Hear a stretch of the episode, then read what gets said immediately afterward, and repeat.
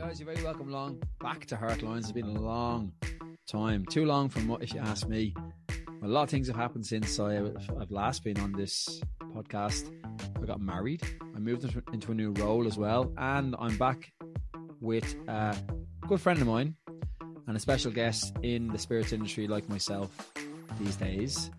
Um, it is one and only Eoin Cooney. He's a national and brand ambassador for Glendalough Distillery. How are you doing, Owen? Well, Shane, not too bad, boy. Not too bad. Thanks so much for having me on. Um, it's an absolute pleasure to be here. I've been following your progress for a while, and you're doing extremely well. And you're, uh, you're you seem to be kind of going from strength to strength anyway with your with your podcast and everything. And I'm absolutely delighted for you as well with your new role too. And and Killian, uh, for those of you don't, for those of us listening, we have a mutual friend, Killian Brophy, who's now yeah. my housemate as well. So uh, when he told me, I was absolutely delighted for you as well. You know, um, and from what I hear, you're getting on absolutely splendidly in uh, in the new role too. You know, you're absolutely flying it, oh. according to Killian. Oh, yeah. oh, uh, Killian, yeah, he's, he's he's he's a good measurement to to uh, measure against. I know. Oh, he is um brilliant tour guide, brilliant. You know, but um, but yeah, no, I do miss I do miss the I do miss the days of Street with you and me working together, lad. Yeah. We had, we had great crack anyway. We had a good few points in the laneys, and that those days they were great.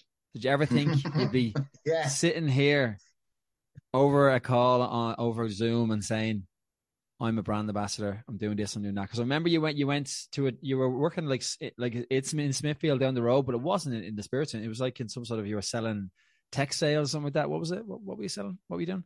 Oh yeah, it was so weird. It was okay. just uh, I I changed jobs. Obviously, I left Bow Street after what nearly three years. Yeah, and uh, I didn't go very far. I literally went around the corner. Yeah. So every day I go for lunch, I'd see ye in fresh. I'm just like I felt like I was still working there. Yeah. Uh, and, and to a larger extent, I kind of wish I was. Um, so I was working away in tech sales in a company called uh, LearnUpon. They sell like learning management system software. Yeah. Um, it's a grand job, was good, but it's all outbound sales. So you'd be doing minimum like 100 cold calls a day, 20, 30 emails, and like five or six opportunities. Very tough job, all numbers based, all targets based every three months. And after three months, you're back to zero and you're fighting again for the next quota. That was good in a learning sense, but it wasn't really what I wanted to be at. Um, but I did know that I had a, a real kind of love and in whiskey and more importantly the drinks industry. Um, but most, of course, most importantly, really Irish whiskey due to the time I had in Bow Street. And I felt I had enough knowledge kind of built up, both in like a public speaking sense, which is so important if you want to be a brand ambassador, um, and enough, nearly kind of a small, I wouldn't say a lot of confidence, but a little bedrock, slight little bedrock of confidence, like a nugget of confidence uh, built up to do that as well. Because if you're in Bow Street every day, you're talking to minimum 30 people per group, well, 30 people per group, usually what you could be doing, you could be talking to like maybe 150 people a day minimum, you know?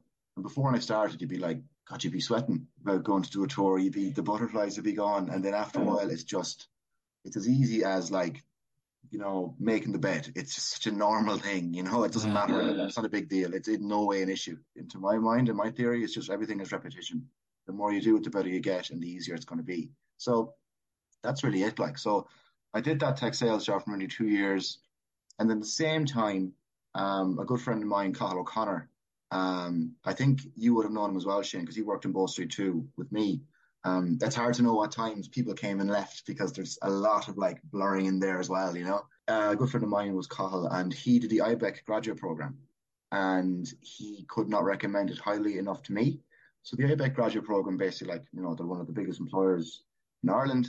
And what they do is every year, um, a couple of distilleries will come to them.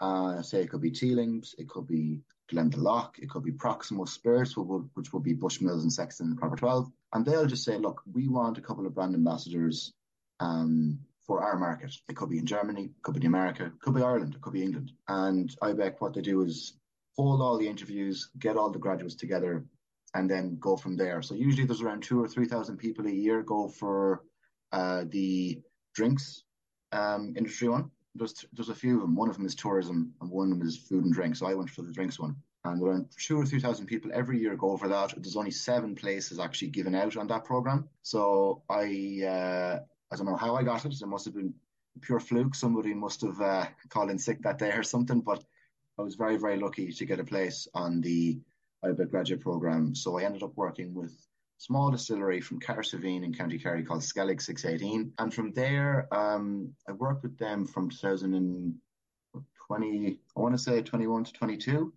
And at that time, obviously, it was kind of in like the height coming towards near the end of, of COVID, but we were still obviously, you know, there was still all the masks had to be worn. Like, so you'd be going to bars um, that were having to operate off a skeleton crew, going in selling a super premium gin. Um, so it was tough, very, very tough. Um, really was pushing a rock up a hill, especially in Dublin, because when you're in Dublin, you're against all the bigger guys, the Jamesons with their Method of Madness, the say IDL in a larger extent. Um, you're against the Gordons, the Beefeaters, Tanquerays, Bombay Sapphires, and all the bars want to do scale back their gins and just sell what they know is going to sell. They don't want to take a risk on a new type of gin that they've barely ever heard of. So that's where I come in, try my best to sell it and get them onto my way of thinking. Um, to be honest, once the product is good, it does the talking for itself. And then did that for a while, did that for about a year. At the same time, my contract was nearly coming to an end. And a good friend of mine who's also in the IBEC graduate program, um, her name is Aoife Hand. Uh, she is also now full time with uh, Glendalough as their German brand ambassador. So she came sent me a voice on one day saying we're looking for a BA on for Ireland. So I said, "There's no way in hell I'm getting this because I know the caliber of people they'd be looking for, and I don't. I didn't think I, I was good enough for it. So I said, you know what? Throw throw your hat in the ring and see what happens. Got a call back from the manager, the hiring manager, and within three to four weeks, I had three interviews done and I got on the role and I was absolutely delighted with it. So I started in October of last year and it's safe to say the pace is nothing but absolutely insane. Um, one week is never like the next, and one day and one hour nearly is never like the next. Some day you could be doing a training, some days you'd be dropping in POS, other days you'd be doing events, be doing tastings. You know, it really is quite varied, you know True. this morning I was in Hooks in Camden Street and I was helping the bar bar manager take the windbreakers out and put them onto the onto the front of the bar. So like just random stuff that you might do any day of the week. Um, but yeah, it's a it's a great job. It, it it is a really great job, and I really prefer it to being in the office because I've had that time now of sitting in an office for two for eight hours, nine hours a day, and it just wasn't really fulfilling. To be quite honest with you. I love the fact that now I can be out on the road all day, every day. And I only have to go into the office maybe if I need to once a month. And there's no, there's no, you know, impetus on me to ever go into the office ever again if I don't want to. So I love, I love having that freedom of it. Your schedule is your own.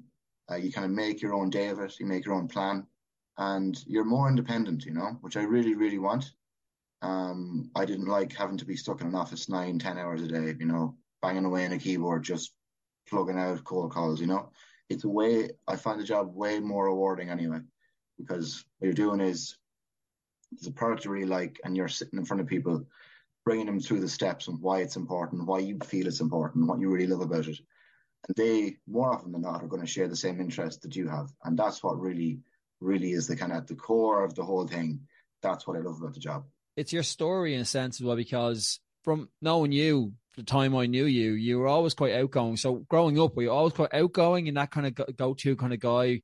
Eoin's going to be kind of the guy for the answer and he's going to be go, go for the crack and, he, and he's good like with people. I don't think that anybody is ever like fully uh, outgoing or introverted. They're either like, they're in the middle. Yeah. And sometimes they kind of change. So I felt I was some days I could be very outgoing, some days I could be very introverted, some days I could be very shy. But I've, what I've found since working in bull Street, I'm just not that at all, really. I'm more on the extroverted side. Yeah. And out there, I'll happily do my own thing. I used to get embarrassed very easily. I don't really anymore. I just don't care. Um, so I'm, I've got that all from Bow Street. You see, I think Bow Street really helped me kind of come out, come out of my shell a lot as well because I, I wasn't really like that a whole lot when I was in like you know UCD or when I was in college. It just wasn't like that. It was very quiet, very reserved, very shy as well. But I felt I've come um, come out of my shell a, a lot more, especially with Bow Street. Because the thing is, like you and I both know, we're both surrounded by extremely extroverted people. Like mm. people you meet in Bow Street aren't the people you'd meet in a regular day. They're the most, they're the funniest, the most outgoing, the most energetic people I've ever met in my life. And that's, and you feed off that and you really grow off it. Like, you know, and you take some things with you too, you know? So I felt that really worked for me, and that kind of helped. It's all about your surroundings at the end of the day, isn't it? Like, yeah, no, no, it is. I agree, but also as well, it's about you know your personality, and especially in the whiskey industry or the spirits industry, you want to have that curiosity about you, and you want to mm. have that passion. If you have curiosity and passion, people, and of course that relate, relatability and also personability, I think, and you have that, people will buy into who you are. And honesty, you need to be honest with people because if, if they won't buy into what you're selling if you don't show a kind of integrity and respect and honesty. You know what I mean? Yeah, definitely. If you've got no like I remember, you know, like going into bars and I'd be selling my old product and yeah. sometimes you'd be very deflated. And mm. the thing is, within seconds, a bar manager is going to pick up on that and yeah. be like, this guy doesn't believe what he's selling. This guy yeah. doesn't want to sell it. And the thing is, if I was to stand up and do a tasting and I had my head down like this and looking at my looking at my shoes, like you're going to lose people so so fast. No one's going to care after a while. But if you have kind of a belief in what you're doing, what you're selling, and you kind of stick the chest out a bit. It's very simple. Just say with your chest. That's it. Uh. Very easy. And people, people will just feed off it, like because if, if like they can, people can pick up really quickly, like if you like what you're selling or not. And that they, you know, this guy, you don't need to really listen to him. He's not really one to be listened to. He doesn't look like he likes one or even wants to be here. You know, people really pick up on that. I've been to many a tasting. I've been to many events before where I've seen people and they've just been just like, yeah, so this is the new one now, and it's it's really yeah, it is what it is. Come on, why am I here? Come on, tell me why I why why should I be giving up my day and giving you my money to be here? Like you know, so you have to put on a bit of a show, but if it's not really an effort if you're like that. So I feel I've been I've become more like that mm. in the last few years, as it were, you know. But it's it's it's also the fact, like you know, if you love what you're doing, if you like what you're doing, like it's not that big a deal. It's not hard, you know. You know, it's very simple, you know. But but also like I mean, as you say, Bow Street, you know, there's a curiosity about the people who meet meet us every day. So they want to know about you. I don't know if you get as much that, of that curiosity from your from the punters and the in the bars you go to. Do people go, oh oh, where you from and all that, or is it more about the actual knowledge base of what they're going to learn and a bit and a new taste? You know. I had uh, I had a tasting last night, and then obviously I've distilled in Dublin, oh. Nassau Street, and uh, I was walking around at the end of it, just showing face to the to the punters and just saying, you know, how you get on? Did you enjoy that? Do you have any questions for me? Because they always do invariably yeah. at the end. Mm-hmm. And three people were sitting beside her, and they all had their notes out, and they were taking little notes as I was talking. I was like, "This is absolutely class. I yes, love this because I, too. I absolutely love it because people yeah. are actually interested." I yeah. gave them a cocktail on arrival, and I said, "What's in that?" Gorgeous. It's like uh, very simple, three ingredients, just double double barrel um, but bitters and simple syrup. It's old fashioned. It's easy. Mm-hmm. Um, but but like they actually really want to know. And the thing when you get that, like it's just it's a proper breath of fresh air. Like, geez, this, I now like this is a little bit of why I'm doing it, you know, because you get people who are just as curious as you. And sure, like we're saying, even top of the call, like you know, our, our mutual friend uh, Gavin Owens, like you know, extremely, mm-hmm. extremely curious all the time, and that's the thing. And you have to be. You always have to be researching, looking at the news, looking to see what's happening. You know, because you can't can't work in a silo because that's not that's never going to work. No, you always have to have your head above the parapet, as I, as I like to say sometimes. Just keep keep your nose in and see what like you have to be up to date with what's happening in the industry. VinePair is a very good uh, thing I follow which will always have industry news as well. Just even small things, or even just like, even just not being happy with the knowledge you have, like being like hungry for more, like because you're at the end of the day, like people are going to ask you seriously detailed questions, and you have to be ready to answer them. And if they, if you blag, and if you just go, mm, mm, they'll know. So you have to be prepared for for a lot of different things. You know, you can't just be too satisfied with having the bare bones of information. You have to you have to always always be be curious. You're I'm going to teach you, but I'm not going to tell you because if you tell someone, they're going to take it. But if you teach them, they'll go, "No, I learned something today. It's interesting. Mm. It's fascinating. It's you know, I learned a story. I learned something. You know." Yeah, that's the thing. Like people aren't going to like in my tastings, right? What I do is I give a bit of a break in between each whiskey. Yeah. So like what I like to do is I really don't want to stand up and talk ad nauseum about every whiskey. Here's the notes. Here's the process. Here's yeah. the method. Here's everything behind it. They, they that's been done a thousand times. BAs know that. Lads, lads don't want that. So what I do is I keep a nice little flow. I give about maybe five, ten minutes. They can discuss amongst themselves. Because at the end of the day, they're not here to see you. They're here to, ch- to to drink some good whiskey, and that's simply all they're trying to do, and have a laugh with their friends. But the thing is, if you st- stand there and talk and lecture people ad nauseum, nothing is going to go into their heads. No. Because like when I remember being in school, sure, like I just had nothing. There'd be nothing there. There'd be nothing in there. There'd be nothing going in. There'd be nothing going out. It'd be like a big rock, nothing happening. So I wouldn't want to listen to that. I wouldn't even want to listen to anybody talk for an hour at length about whiskey unless I had some little break or some nice, easy conversation go flowing through the whole way. You know, there has to be a rhythm to these things. No, standing Yeah. up and lecturing people, nobody wants to be lectured, especially when you're like a grown man or a grown woman and you're coming back from a day at the office and you just want to sit down, chat a little bit, drink a little bit, and learn a small bit. That's all you want. Yeah. You need a big in depth. If you want to do that, there's master classes that'll cater specifically for it. Places there's people go and these people congregate in their droves to go to these things. And that's the people who you want to be lecturing to. You have to pick the crowd. But um people some people love that, some people don't. In general, the majority don't feel like they want to be lectured to. I wouldn't anyway, you know? Would you? Uh, no, and and I guess like I'm only getting I'm getting into more the whiskey tastings in bars. It's a very different vibe. I remember your good friend Seamus Og from Echlinville. Mm. We went we went to a bar in Dublin there recently. Flowing Tide, Flowing Oh, Tide. Flown Tide. Oh, Yeah. sorry. Yeah, yeah, yeah. Um, and that's a bar scene. Like there's lads coming down because the toilet's downstairs, so they're walking through. You know what I mean? So it's just like it- Yeah. you just have to be able to deal. It's not. It's not like it's it's a controlled environment. There's people walking around. There's people running by you all the time. So you have to kind of like, I'm in a bar. I'm presenting whiskey. I'm doing my best. You know what I mean? You know what I mean? Yeah. You can't you can't really expect things are gonna happen. You you you got you just gotta go with the flow a little bit. You know? Yeah, well, things are always going to happen. Like, like I said to you to start, like at the tasting last week, I had three groups of people walk in 40 to 50 minutes late between them. So Yeah. you just have to work with it. Like, and, Yeah. and al- al- also at the same time, last Thursday, there was the orange weather warning in effect, and people were coming out to do this tasting, and it was hissing rain and hail, and it was freezing cold, and they still came out, and the place was packed. So you're not going to be mad at someone for showing up 40 minutes late when probably a lot of the buses weren't going, or, you know, public transport wasn't the greatest that, that day, or something like that. Come on, like, get over yourself. when know? you were when you when you were doing the IBEC thing, uh, the IBEC uh, um, uh, graduate program, did you get to travel much, or was it basically just based in Dublin? Because you travel with this job around the country. Yeah, I travelled. I was only in Ireland. I was only in Ireland for the for Skellig as well. Okay. Um, I did, however, last year go to ProWein in Dusseldorf, which is absolutely unbelievable. It's uh, the biggest spirits trade fair in the entire world.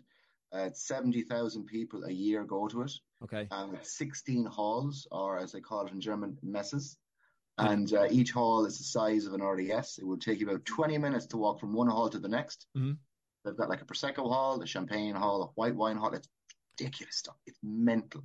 Um, but it's, it's great crack though, because that's when all the BAs, that's one of the events where all the BAs from Ireland in whiskey, they all get together Yeah. and they all get to see each other again. It's like, because it's very easy to feel like you're working in a complete and utter uh, bubble and there's no Yeah. one around you. And this job can be very isolating sometimes. So when you're at events and you get to meet BAs, go out for a couple of pints, have a bit of a chat and have an old laugh, it's unreal. Like it makes, it was the first time I ever felt, I was like, Jesus, actually, do you know what? There's other people who liked it just as I, just as much as I do.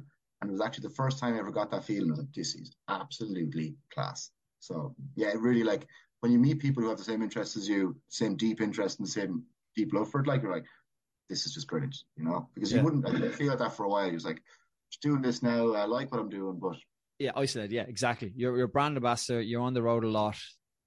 You must have to become comfortable with yourself a little bit because it goes back to the whole introvert extrovert. You like to be maybe on your own, thinking, writing notes, stuff like that. So whatever's coming up, and then you like to be extrovert when you meet the crowd, and that's makes your day in a sense.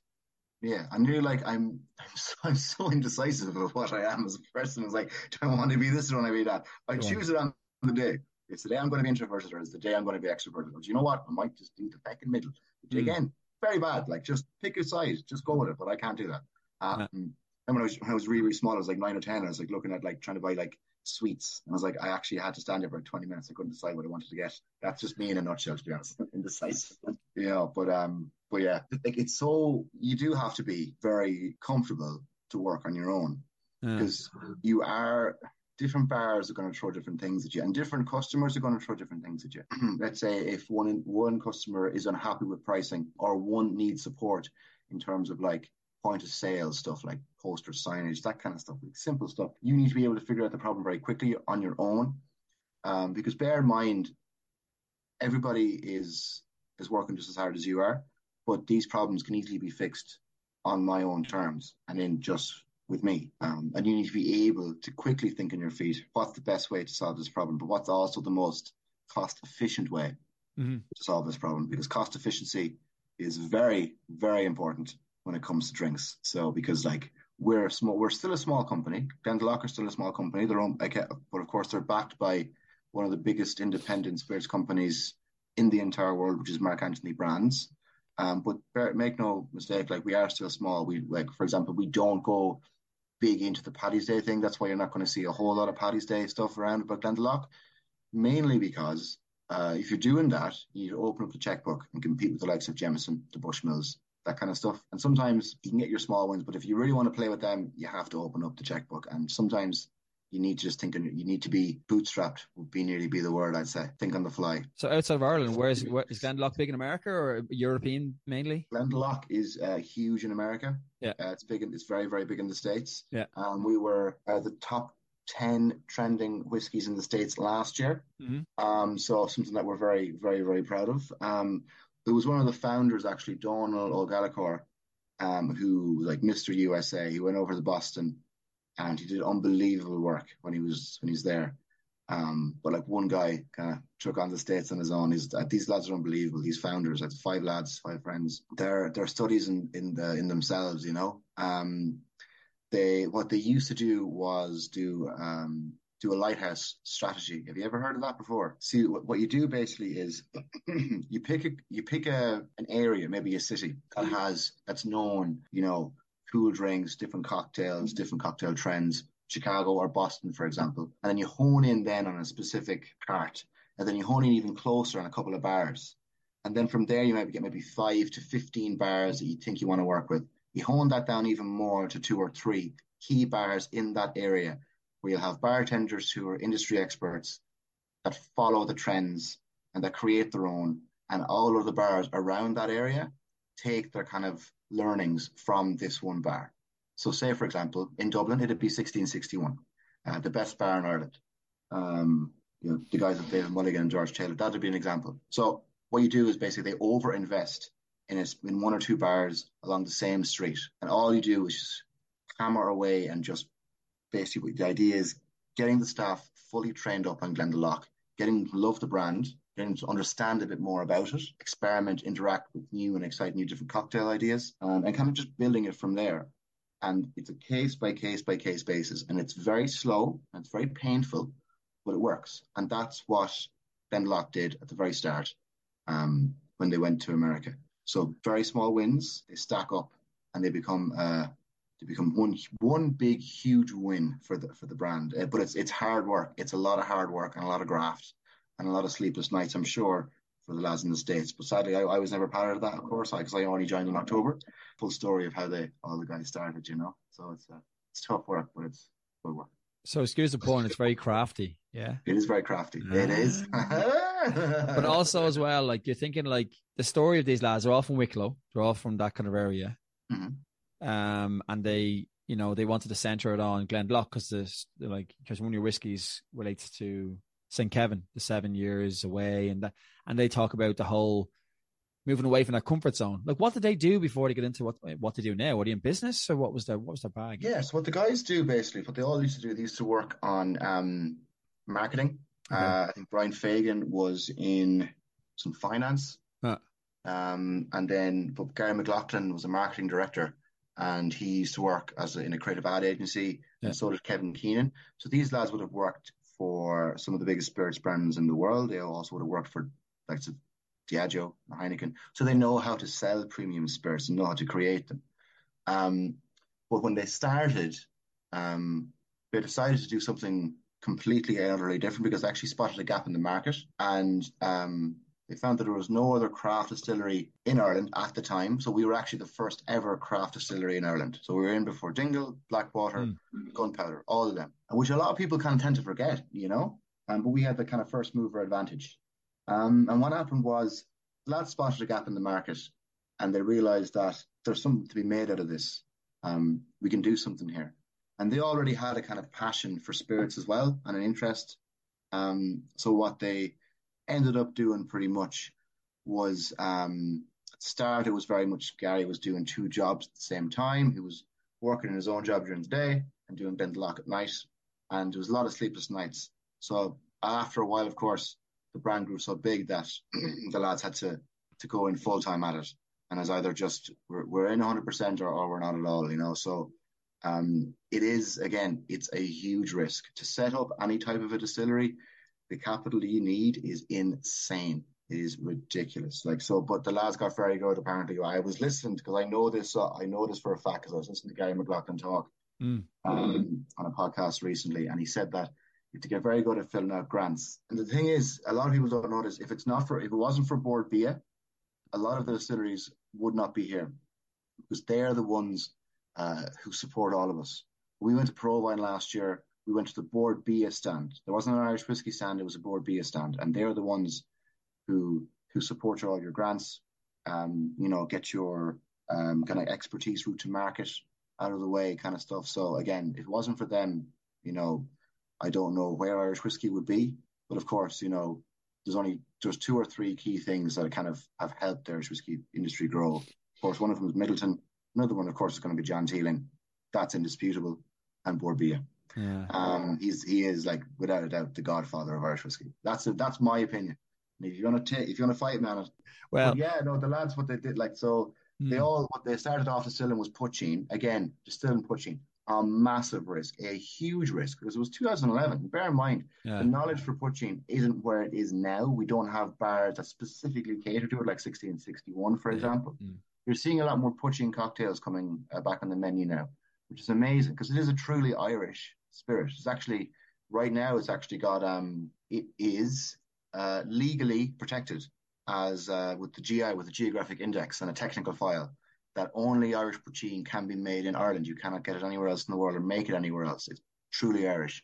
But uh, sure, um, sure, it was banned in 1661 and uh, made legal only in 1987. So again, it's one of those spirits where it's existed before 500 years, 600 years. So it's been around for a long, long time, a lot longer than any of this was here for sure. Um, but again, Glendalough is all about taking risks and yeah. innovating very quickly and moving extremely fast. That's what they do. So what they realized when they started is, just we need to get going. We need to get into the states. We need to export. We need to move fast because if, because if we're moving, there's somebody else doing it as well. And of course, you have like PJ Rigney uh, with uh, Gunpowder, and you have um, Oliver Reed at the time, God rest him, with uh, Dingle. So mm. you know those lads are moving quickly. So we need to be there first. So again, it's all about moving quickly, thinking on your feet, being fast, and that's it. Um, so that that's the kind of characteristics of of of the brand as well. But the main thing really is like the you were saying Saint Kevin there earlier. Yeah. so we would have chosen Saint Kevin as uh, so take, well, there's a few reasons obviously. One one being the fact that you see in every bottle of Glendalough. Go on. Um, it's on the bottom of every bottle. It says "Stand Apart." Yes. So St. Kevin was like, he was a son of um, Irish nobility. He was a son of one of the high kings of Leinster. Mm. And um, he was born in the sixth, sixth century in Kilnamanagh, of course, not too far away from Tallaght. Oh, no. Uh, oh, yeah. Like Tallaght so he was, yeah. He loved his McDonald's. Tallaght royalty, you're welcome. You're welcome. Tallaght royalty, yeah. The idea with St. Kevin and stand apart is that Kevin didn't really want to become, uh, want to be living this life of nobility, uh, a life of infinite resources, never having to work really a day in his life. So what he decided to do was become a monk, become ordained, and uh, what he wanted to do was um, favor what was we would refer to as called an ascetic life, or become an, ascetic monk. Um, the same type of monks that would have settled on um, Skellig Michael, for example. An ascetic monk is one that just favors a life of kind of solace, quiet, and peace, and removes all kind of distractions uh, from their from their lives and devotes their life purely to God. That's what they do. So St. Kevin had a really bad habit of just running away. Um, so he dis- so when he was second he was ordained, he took up into the Wicklow Mountains. Um, he walked barefoot, uh, lived off the uh, nettles and the botanicals that grew wildly along uh, in the Wicklow Mountains, and he settled in a little cave on the upper lake in Glendalough, which is called to this day St. Kevin's Bed. So his bed was a stone and his pillow was also a stone. So he wasn't really much of a man for comforts in any way. And um, that kind of miracles of him in nature. The one is the most famous one is of course the one that's on every single bottle of Glendalough was with Kevin with his arms outstretched. Um, so he was a great lover of animals. He didn't like people all too much though. He had about three thousand followers by the time he died. Um, and they were the ones that built the seven churches that are still there to this day in, in Glendalough. And if if none of your none of your listeners have gone, I highly rec- recommend going to Glendalough, doing a tour. And what you need to do after that is you need to pop into the Wicklow Heather and get yourself a glass of Glendalough double barrel and then a glass of Glendalough pot still. I highly recommend it. All right. Tell them Eoin sent you and they'll say, who? Uh,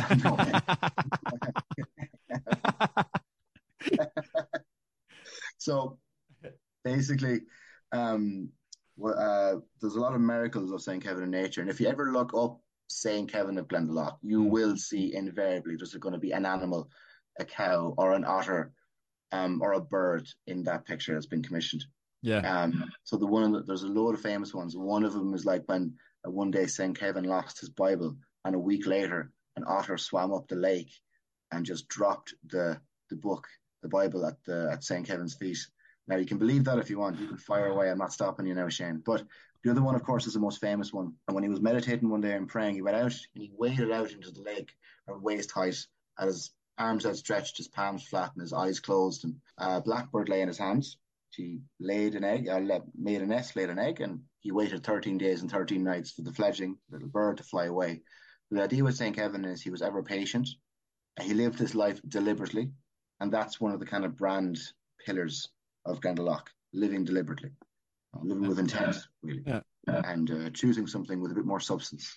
So the thing is, the lads who founded Glendalough, they could have chosen, you know, they'll stay in their lovely jobs, get their lovely pensions, uh, or they could take a risk and and go the road that's a little less traveled by and do something extremely different. Like the thing is, and bear in mind, these lads had no deep knowledge of distilling. They didn't have any distilling certificates. They worked in finance and marketing. And the only thing that was really guiding them was a bit of a was a passion and a, and a love to do something like this. On paper, starting a distillery is probably the worst investment you could possibly ever make because you're looking at a bank, you're saying, I, I want a loan of six million. Okay, why? Uh, we're building a distillery. Okay, when are you going to have product? Mm, three to four years minimum. So what are you going to be selling? Not much. Like, how does that work? So you need to have a real love for what you're doing because yeah. everyone, all the the guys that have started their own distilleries, I've met a few of them. It's two Clancy brothers that started Lough Ree Distillery. They're lovely guys. They do the slingshot gin. That's what they do. Uh, the only gin in the world that uses peat as a botanical. It is unbelievable. It's class. Um, but uh, they're two lads, two brothers that are just all they want to do is is distill. And you look at Killowen. Look at look at Brendan Carty works off. Uh, he works off um, fl- something that not a lot of other distilleries are doing is flame fires or direct fire stills. When you're doing that, basically, instead of having a bath or water bath or um, uh, kind of, I suppose, what you would call basically a heater to heat up the still, using a direct direct fire. So again, you need to be extremely good at what you're doing. Basically, you need to be able to control the heat of it extremely well as well. You know, it's not all process; it's proper just craft. You know, and these lads love what they do you're not in it to make money. Money is great, money comes, but you're not in it to make money. And if you are, you're in the wrong industry. Lads are only doing this because they love it. Look at Peter Mulryan, like you know, he says himself, he's on it. He, he's not in it for the cash at the end of the day. Because if you are, you're in the wrong. You're in the wrong game. I feel. I feel that all the lads that start up their own distillery, all the men and women in Ireland that have started up their own business, their own distilleries, they all do it for one reason. They just love Irish spirit and they know that it's worth sharing with the rest of the world. And it's really as simple as that, you know, because if you don't have that, you're going to have a lot of very lonely, lonely, tough days where, you know, you're not seeing that needle move very quickly like you want it to. And the only thing that's going to kind of comfort you is, is really, do I love this? Do I really want to be here? And if you really can answer that and say, yes, I truly want to be here, then you'll be fine. But everyone in the industry all has the same ethos love for Irish spirits and the want to show to the world, and that's it. Yeah, and that's it. I mean, if if if you're a marketing person and you're you're marketing for whatever brand around the world, you know, um, you they have they, the, those brands generally have longevity and history behind them. Where they, they, these mm. guys have brand experience, but they are they're often Wicklow.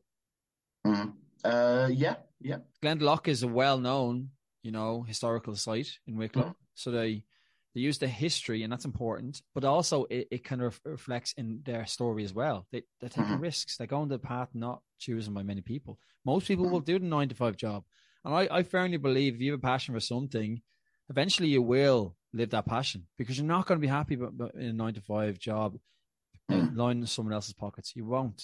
You know. No, you won't. Not at all. Not at all. No, you won't. There's no. There's no point. If you like, I've been in jobs before where I haven't been overly delighted. And it's like, what is the point of this? Yeah, yeah. Oh my god, get yes. me out of here! Yeah. Like I used to do so many random odd jobs before Genesis. Like I am never going to be here in the next couple of months. This is not for me in any way. It's a stopgap. I this isn't like, you know, it's just it's it's soul crushing. It is soul crushing doing something you don't want to do. Like, it's it, it, it is. It's soul crushing if you don't have that in you that you, it, it, that you actually feel like you should be doing some, you should be doing something more. If you mm. if you mm. question things in life, if you just go, oh, this is a job, I'll do a job, and, mm. and I'm ready for the weekend.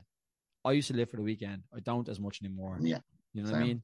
Your weekends are probably working. Well, maybe not. Yeah, like, yeah maybe. Uh, sometimes now. Sometimes when it comes, Saturday. When it yeah. comes up to Christmas, I do a lot of in-store tastings, and I be doing yeah. them for maybe like six, seven to eight hours a day on a Saturday or a Friday. But that's rare. I try to keep it so I don't have a lot of have my Saturdays free. Yeah. Um. But yeah, no, I, and even still, like to, to be really honest, like I don't care if I work on a Saturday. I don't care. I'd have them fine, like, but like, yeah. but there'll be some jobs where you know it all because it, it, doesn't matter. Like, if you, if I, I I'm just simply the case of like I was doing nothing anyway, and I don't really care, and I, mm. I'm happy to be here where I am because first of all, you get the time back next week. There's no bother. You get you know there's no bother. No bother. You get the yeah. day back. And you get a nice little midweek break, which is not bad at all. Mm. Um, so it all works out. Like, so it's all fine for me. Like working on a Saturday doesn't really bother me too much. But don't tell my manager that um, if you don't don't tell Ronan that, please. I'll email him. Uh, no, but uh, no, but like as a brand ambassador, you're a storyteller. You are. You're telling a story, and it's a fairly new brand and and a, and a fairly uh, adventurous project. Okay, those guys didn't have any distilling experience. Who's the head? Who's the head distiller or the distiller? Is it same the same guy who was so then? It was uh, so Rowdy is our distiller, Rowdy right. Rooney. Right. Um, if you don't know him, uh, your know. listeners, his real name isn't Rowdy. His real name is actually Kieran, but he got that nickname uh, in his first job, um, and it stuck. So he's leaned into it now, so where he finishes emails with "Thanks, Rowdy." But basically, um, these lads, so when they would have started, they would have been seeking a lot of kind of help, um, outside help from other consultants. Mm. Like you're going to get, like there are there are figures in the industry that will assist you when you're setting up a distillery. One off top of my head, Dr. Jack O'Shea. He is a legend in the industry. He's nearly got two PhDs at this stage. If you ever want to say anyone who has ever set up a distillery in Ireland in the last 10 to 15 years, at some point has asked Dr. Jack O'Shea, how do we do this? Yeah. is a legend in the industry. If it wasn't for him, of course, you know, people would be a bit stuck for, for who to call, you know. So they would have used, they would have leaned on a lot of consultants at the start. That's how it is. Um, when they started up the, the distillery, was of course it was first poitín and then gin, of course. Because Of course, whiskey will take three years to fully mature. So when they started, they bought a 500 liter copper pot still from a company called Holstein in Bavaria, in Germany. Oh, nice. And uh, and uh, they call it Kathleen. I don't know why it's called Kathleen. Um, they haven't told me yet. I have to wait for the probation to, to, to finish before they tell me why it's called Kathleen. Can't wait to know. but, um, I think it's a thing where you uh, distilleries will actually name their stills. Mm. So, like for example, you know, like John Teeling's stills, they're all named daughters. Yeah, yeah, yeah, yeah, yeah. That's a cool thing. I think it's a. I think cool. it's I think it's bad luck if you don't do it. Yeah. So the question was basically, yeah, the distilling. So these lads. So what the, what happened was, Rowdy used to actually work in telecommunications for 15 years, and he is a really he was a really really good close friend of some of the founders. Brian and Kevin Keenan were two of his, some of his best mates. Mm. And one day he was, I think, he was at Brian's apartment, and Brian was testing out different samples of gin. And Rowdy's like, Jesus Christ, I would love to have as much passion for a job as Brian has.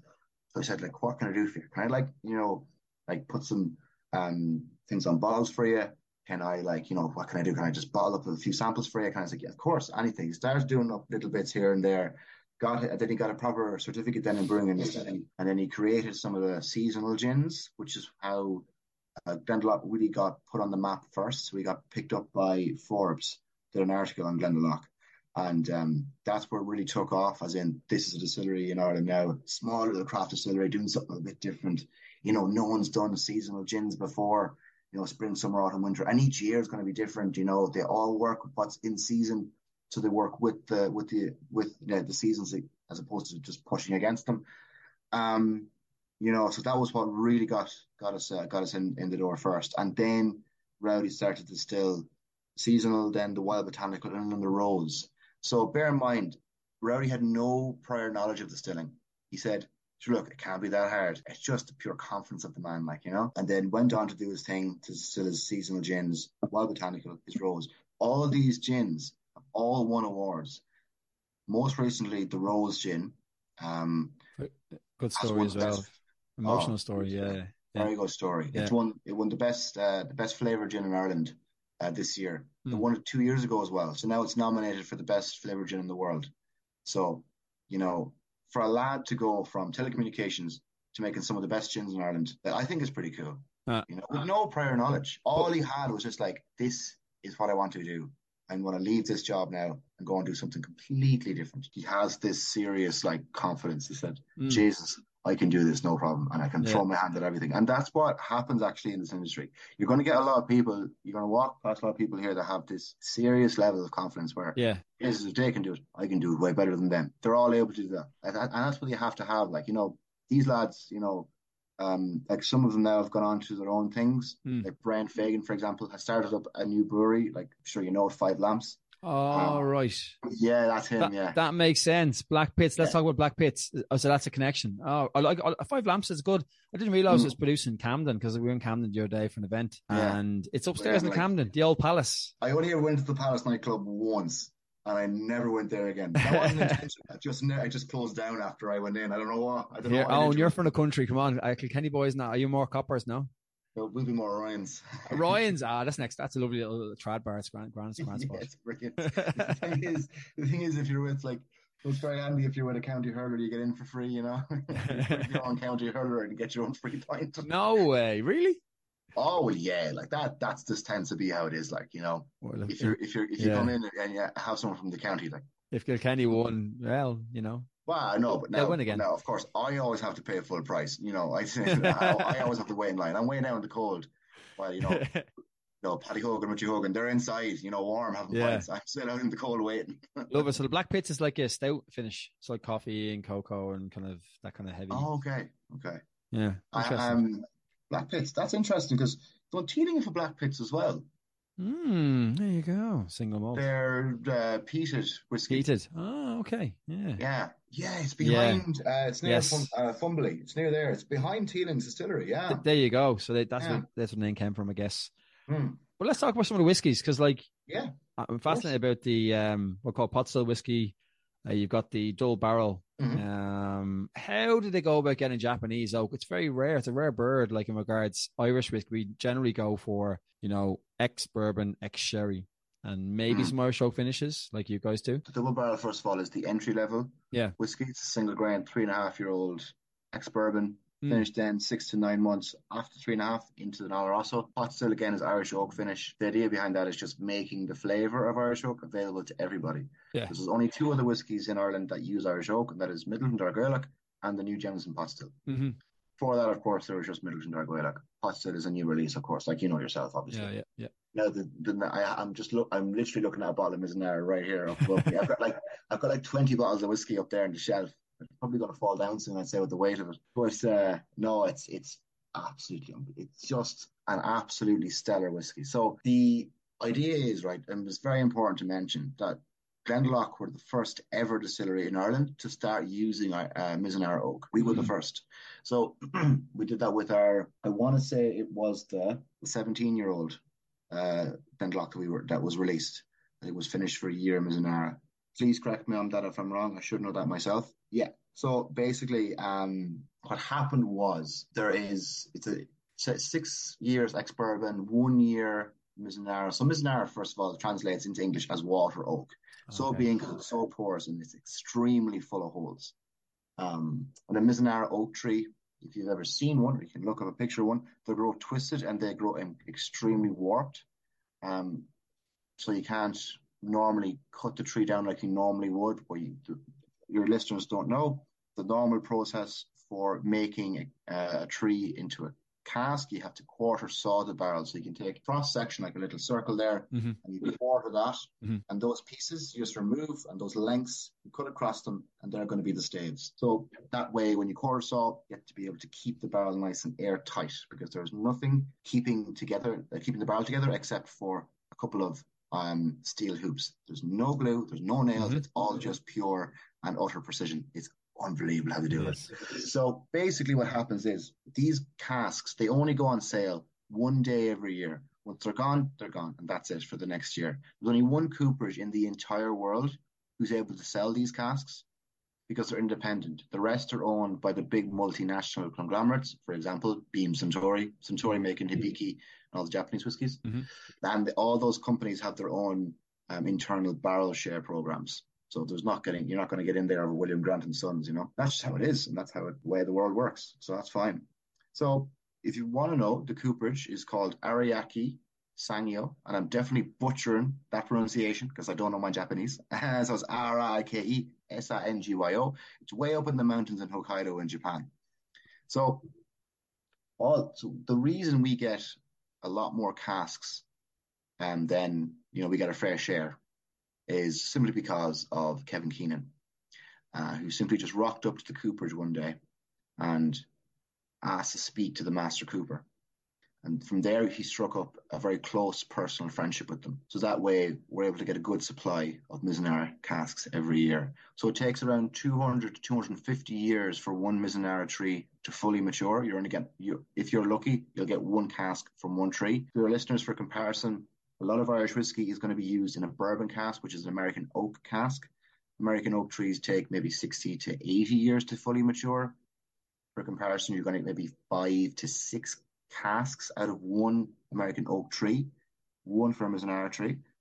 Uh, it costs five grand for one unseasoned, which means unseasoned, if you don't know, is basically there's nothing that's been in there before. Usually, what happens is you'll have a liquid in there, like a bourbon, for example, to impart flavor onto the next whiskey, which is, of course, ours.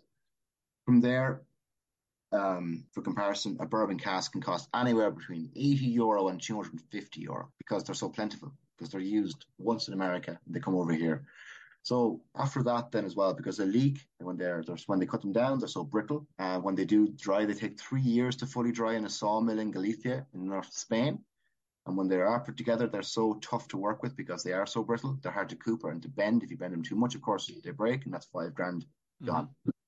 So the reason is like there's the main reason to work with this wood is very simple. It allows for a lot more interaction between whiskey and wood.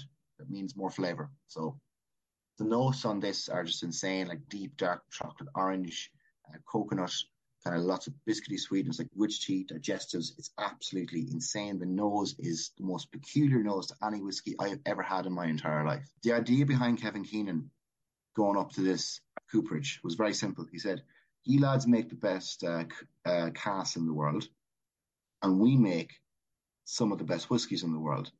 How about we do business together?" And it kind of just started from there. And every bottle of Mizunara, if you're in a bar not, um, not too far from now, Shane, you'll see if you and if you see a bottle of Mizunara, you'll see a little red thread on it. Um, and if any of your listeners ever see this or ever see the red thread, it's very simple. It's called the red thread of fate. It's an old Japanese philosophy, and it means that two parties or two individuals who are destined to be together are always going to find each other no matter what. So we make some of the world's best whiskies. They make some of the world's best casks. So whether we like it or not, we are going to find each other in the end anyway. So mm-hmm. that's the kind of main reason behind that, you know, destined to be together. I think, which I think is a brilliant kind of just rounding off of the whole story and rounds it off really, really nicely. Now, the thing is, that bottle of single malt Mizunara is only 85 euro. It's extremely well priced for what it is. The second you put Mizunara onto any whiskey, price is going to be like six, seven, eight hundred euro minimum. So we did very well to keep it at 85. You know, it's very affordable to everyone. But, but bottles, many bottles you release a year. Kind of oh, we'd be releasing. That's a real question. I want to say two, three thousand. It's nice, good price. Yeah, yeah. You know, yeah. Um, but, but that's that's what we'll be looking at. Uh, how many balls we release every year. Yeah, yeah. Um, but then again, what we do is we do we do seventy five percent first fill, twenty five percent second fill. If you don't, if your listeners don't know, when I say first fill, I mean it's the first time we have used the cask, so you get all of the flavors. It's like mm. a tea bag. First mm. you imagine you've got three cups of boiling water in front of you and one tea bag. You put it into the first uh, first cup first. You get all the flavors of the tea. Second cup, you get less flavors. Third cup, even less. So mm. on and so forth. So we use 75% first fill and 25% uh, second fill. So you can imagine we're having to buy new Mizunara casks every single year. So it gets expensive. Yep. The thing is, like with Glendalough, and I found this out very, very quickly, is that we favor quality over quantity over anything else. Um, that's the main driving force behind it because we're looking for the best cast for the best flavor for the best whiskey that's that's really it. Like end of the day, it's really it just is that kind of that simple. Like you know, and it's easy to say that, and then but we're we're willing, they are willing to put the price behind something they really believe, put the money behind something they really truly truly believe in. Mm. We are mm. when we're able to experiment a lot more now because we're supercharged. Because now, of course, um, as I was saying to you earlier, we're owned, we're fully owned since 2019 by Mark Anthony Brands. And if your listeners don't know what Mark Anthony Brands is, I don't I don't I don't blame them, um, but they are one of the biggest independent spirits companies in the world, um, and they are the guys who make White Claw. So you can imagine these guys do high volume, high sales all across the world. Mm. Um, one of the one of the biggest markets for us now is Australia. Uh, sold over a million cases in one market alone in one year. Insane the levels of volume that these guys do.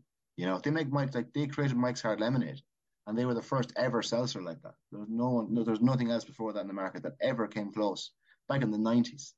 So, you know, they own the the kind of was it what did they what what did they refer to as the conference hard lemonade what they called it alcohol in it you know so it's it's it's it's just ridiculous you know because yeah. we had a we had a conference there two weeks ago of Mark Anthony Brands International and it was all the brands like Bearface which is Canadian whiskey um I need actually get you I need to get you a sample of that actually next time I'll give it to Killian and I'll drop it into you it's very nice. Seven year old elementally aged whiskey, aged out in the open. It is unbelievable. Give me a few samples now. Would you would you believe? I, have not tasted many. I'm, I'm, sure I've tasted some Glendalough, but I look, I, have only I've been getting into more of the Irish, other lots yeah. of other Irish whiskies. You know, I've tried um, what was one called Currach? I think it was called. Finished off in seaweed. Oh, Currach is unbelievable. Uh, yeah, it's so. What? It's just what they just line the barrel inside the barrel with seaweed. That's all I can imagine they're doing with I it. believe so. Yeah, yeah, yeah. It's fascinating. It, yeah.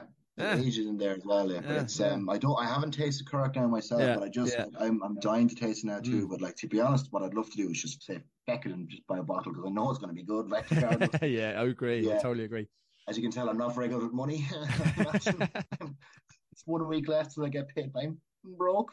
So yeah, yeah, I was in I, I was in London there last uh, too. Nice. Uh, an Arsenal match. You're an Arsenal fan, are you? I am now. Could be this year. I'd say it could be this year. I'm just going to ask you. Oh, okay. Oh, yeah. No, no. Two weeks ago when so. Bournemouth. Oh, nice, nice. Ah, London's massive, man. It's so much. Yeah, no, when uh, Jeez. the 3 2 97th yeah. uh, minute goal winner with yeah. uh, Reiss Nelson. Jeez. Oh, voice has gone for a week. Like, I was only four seats away from the pitch and I was sitting mm. in the middle. I was looking at the back of Arteta's head for like 90 minutes. It was not unbelievable. Not, yeah, He's doing very well. I watched that program, um, All or Nothing, and before oh, yeah? Arteta came, they had nothing for a long, a couple of FA Cups and stuff. But Jesus, mm. Arteta, watch that man. He's a he's a he's a he's a man manager, a bit like a Pep. Look, he's he's learned from Pep. You know what I mean? Mm. Pep's Pep yeah. Guardiola is one of the best in the business, you know. Oh, it's unbelievable. We've covered most of the bases. I was going to ask, like, what tips would you give for a brand ambassador, someone yeah. starting out? Let's just, yeah, let's finish up with that and a, a few more questions, and we'll wrap it up because uh, I've taken enough. I got time. that question um, from me the other day, and thanks for sending all those on too. Yeah, no um, So the tips for being brand ambassador. Tips for brand ambassador. Okay, one I give this the most important one: get a driver's license. yeah. get get a driver's license because you need to have one. Um, you need to be carrying uh, car full of stock at Yeah. any one point in uh, in the day. My car, I can't fit, I can't bring people around in my car anymore because it's all full of whiskey. Mm. I had to do that for a couple of mates. I had to bring them into town. And I'd throw all the stuff in the car, and they said, "Just oh, you've living in your car, like." It's like hmm, Nearly. sometimes. Yeah. uh, no, I totally am. Um, this isn't even my house. Sorry. No, so I recommend getting a driver's license, getting a car. Mm. Um, next one. Uh, another one is being able to juggle a lot of different things at the exact same time. I'm not saying I'm an expert at it. I'm still learning. It's still very hard to do. Um, for example, um, I am uh, working with, we are distributed by Coca-Cola or CCH, which is Coca-Cola Hellenic. okay. Uh, they've got the biggest sales team in Ireland, 35 field sales reps on the ground, just on the on trade. The on trade, if you don't know, if your listeners don't know, on trade is pubs, bars, restaurants, anywhere you consume the drink on premise. They're also called on premise. You need to be able to talk to all these different reps, all different times, because they all want something from you. You also need to be able to set up events, tastings, activations, get your listings, get your points of distribution, but you have to be extremely organized. Now, I'm not saying I'm the best at organization. Again, I'm learning this myself too. Best thing you need to do is be good at organizing yourself and manage many spinning plates at the exact same time. Now, of course, you're going to make mistakes. That's absolutely fine. I still make mistakes. Um, it happens. We're human. Move on. Get over it quick. Mhm, mhm. You need to be able to also be completely independent, but also know when to ask for help. Because there's nothing worse than when you've made a mistake and you try to fix it on your own, but there was somebody else who could have helped you. And I'm learning that myself because you're not you're not exactly a lone wolf all the time. You have to be able to ask for help. And there's nothing wrong with asking for help as well. Mm. It's one of the most important things. Another thing you have to be able to do, you have to be a very good public speaker. You have to be able to uh, even small things, enunciate clearly, talk slowly, um, get people to really, really understand you.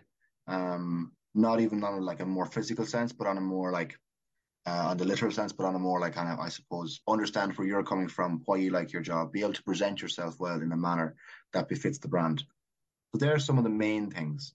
Um, also, uh, you know, I see some BAs and I really, really don't don't like this sometimes, and they go around really casually, you know, kind of just like as in they're just coming off the coming coming to town for a bit of a boozing session, and Mm. some BAs are like that. I don't like some of them are, some of them are, but you rarely what you what what I recommend is like if you've ever seen it's a couple of reps now I've seen that dress extremely extremely well. Because you when you go into a bar you want to dress and look the part. Because you want a bartender and bar manager to realize this is the lad I need to deal with. This is the guy. This is the girl. This is the woman I need to be talking to. Because they take if they take themselves seriously they'll take me seriously. That's how it works. It's all really small things. It's all like the six inches in front of your face kind of thing. That's all Yeah. it really is. But get organized get a car. Also get to know someone in the industry. For example Gavin Owens is extremely good at that in distilled. When you're in distilled, you're looking, you're talking with the global BA of Dingle, for example, will be will be rocking around. You'll see BAs in there every week at tastings and training. Um, get to know them, get to talk to them. These lads are so so outgoing. They'll give you your number, they'll chat to you, no problem. Keep your eye uh, on uh, on any upcoming roles in the future because there are going to be so many more roles coming up in the future for brand ambassadors. And if Yeah. anyone wants to do it, I highly recommend it as a role. It is an extremely rewarding job. It can be tough, like any other role. Obviously, every role is tough, but it's extremely, extremely rewarding when you. And it's only really rewarding when you really like the role that you're in and you really like what you're talking about. And I do, so it's easy. So you know, I'd say that organize, get a car, get into the industry. That could easily be propping yourself up at a barrel tasting, chatting to the BA after, getting to know them, getting to know everyone else, because all these lads are connected. We all know everyone else, and we're all very friendly. Because if someone doesn't have a job coming up, someone else will, and we'll get in contact. I've been in so many trainings where I've gotten guys come up to me saying, "Here, we're going. Do you have anything coming up in the future?" And I said, "What? Not right now. But what I'll do is I'll keep you in mind. I have a lot of, we have, we'll have connections in the industry." And we'll look and we'll we'll find out for you because things are going to fall out of the out of the, the woodwork and they will come and they will come. You just have to bide your time. There's 43 distilleries in Ireland and they will be looking for new BAs. It mightn't be a job as a BA, it might be a job as a rep first. It might be a job working as an as an assistant brand manager. It might be bottling. Take your time. Be ready to move up. You know what I'm saying is get your hands dirty, roll up your sleeves, and don't be afraid to put in the work at the end of the day because you're going to have to put in a serious amount of work. but it's rewarding at the end of the day. Relationships are won and lost in bars, and pouring deals are won and lost in bars simply due to the relationship yes. that the brand ambassador or rep has with the bar manager. And it's yeah. simple as that. There are some bars in Ireland that don't serve Guinness, and it is down to the rep not getting on with the bar manager. And that happens time and time again. You wow. know, there's some places that won't serve Beefeater because they don't have the rep. Mm-hmm. You have to understand, like you have to be a people person. It's a, it's a relationship game. Yeah. If you're dealing, you're going to be dealing with people into the. day. If people don't like you, they're not going to buy your product. Never, ever, ever, ever, ever make a promise that you can't keep. Mm. Don't ever promise. Don't ever make a promise you can't keep. Mm. Because what happens is they'll never trust you again. Yeah. Because they have hundreds of other reps that will do the job for them and even better than you. And if you lose their trust once, it's going to be extremely hard to get that back. And yeah. won't forget it. Lads don't forget that stuff. Bar managers don't forget it. And they're dead right too. Okay, we'll finish up uh, soon. What is your favourite Glendalough whiskey there? That's that's a loaded question right there. Uh, favorite Glendalough whiskey would be the pot still. The pot still is my favourite whiskey, um, because pot still is quintessentially is an Irish spirit as well. Like it. But also the fact that it's extremely, it's full of depth. It's got the Irish oak in it. You know, not many people have that. Also, the price point it is, it's extremely accessible for anybody. 60, 65 odd for a lovely bottle.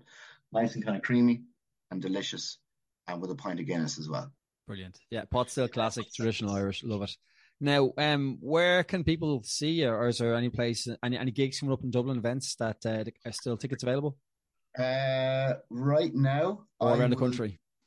I'll be doing uh whiskey tasting with the Dublin Fire Brigade whiskey enthusiasts. That's on April the twenty fourth. Um, I will be doing a whiskey tasting with uh, Pie, a new bar in Dundrum. I'm still getting the date set for that. Mm-hmm. Um, I'm very conscious of the fact that your listeners are not all just based in Dublin. No. So I have a uh, Village Whiskey Society tasting in uh, West Cork on the 27th of April. Um, I'll be, of course, be going to Irish Whiskey Live. I'll be manning the Glendalough stand. That's going to be in May. So I'll be there for all the days and all the sessions. So I'll be rep. But if you see me, come up and talk to me. And we might have some uh, cheeky, lovely samples under the table for you. And then what else? Oh, we'll be doing, we should be doing um, an event in possibly in Kodiak in Rathmines. That is yet to be confirmed. That is going to be around the new gin launch. Um, but again, you know, that's uh, that's far away. What I would recommend Whiskey Live, honestly, oddly, honestly enough, is the best place to catch me. Whiskey Live is the best because yeah. anybody can walk in, any punter can walk in. Um, but I'd highly recommend that. Also, the Halfpenny Bridge Inn. Just follow me on social, Glendalough underscore own.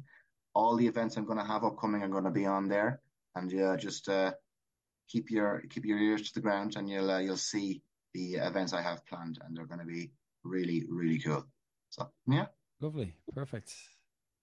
Not much more can say. Eoin, you've been a pleasure to have on. First, first episode back in a while, and I'm, I'm well, mm-hmm. definitely, I'm going to keep going. I'm going to keep going, get more. I didn't know you were this passionate with whiskey, and now I am totally yeah. in love with uh, Glendalough whiskey now. I'll definitely. Uh, no worries. I'll definitely enjoy some of those samples to send my way soon. I will. I'll give them to Killian to give them to you. Do yeah, no. He hasn't given them to me to get onto because he could have drank it himself. You know, I, I, yeah, I mean, was, um, he's always getting lovely samples off, off yourself when you're back. When you're, when you're he's, oh, he's a crafty man, so he is. Yeah. yeah. All right, I'll, I'll, I'll, I'll, let, I'll let you go. Uh, thanks for coming on the show. And um, no worries, Shane. Thank you so much for having me on again. It's been an absolute pleasure talking to you, bud, and catching up. It's great to see you doing so well. Thanks, Shane. Thanks. Cheers, on. Thanks. And that was Eoin Cooney, National Brand Ambassador for Glen Glendalough Distillery in Ireland. Um, very fascinating learning about his kind of world and what he does promoting Glendalough whiskey and gin uh, around Ireland. Follow me on social media at Hartelines Podcast or Hartelines. Um, and thanks for listening to the podcast and uh, take it easy and bye bye.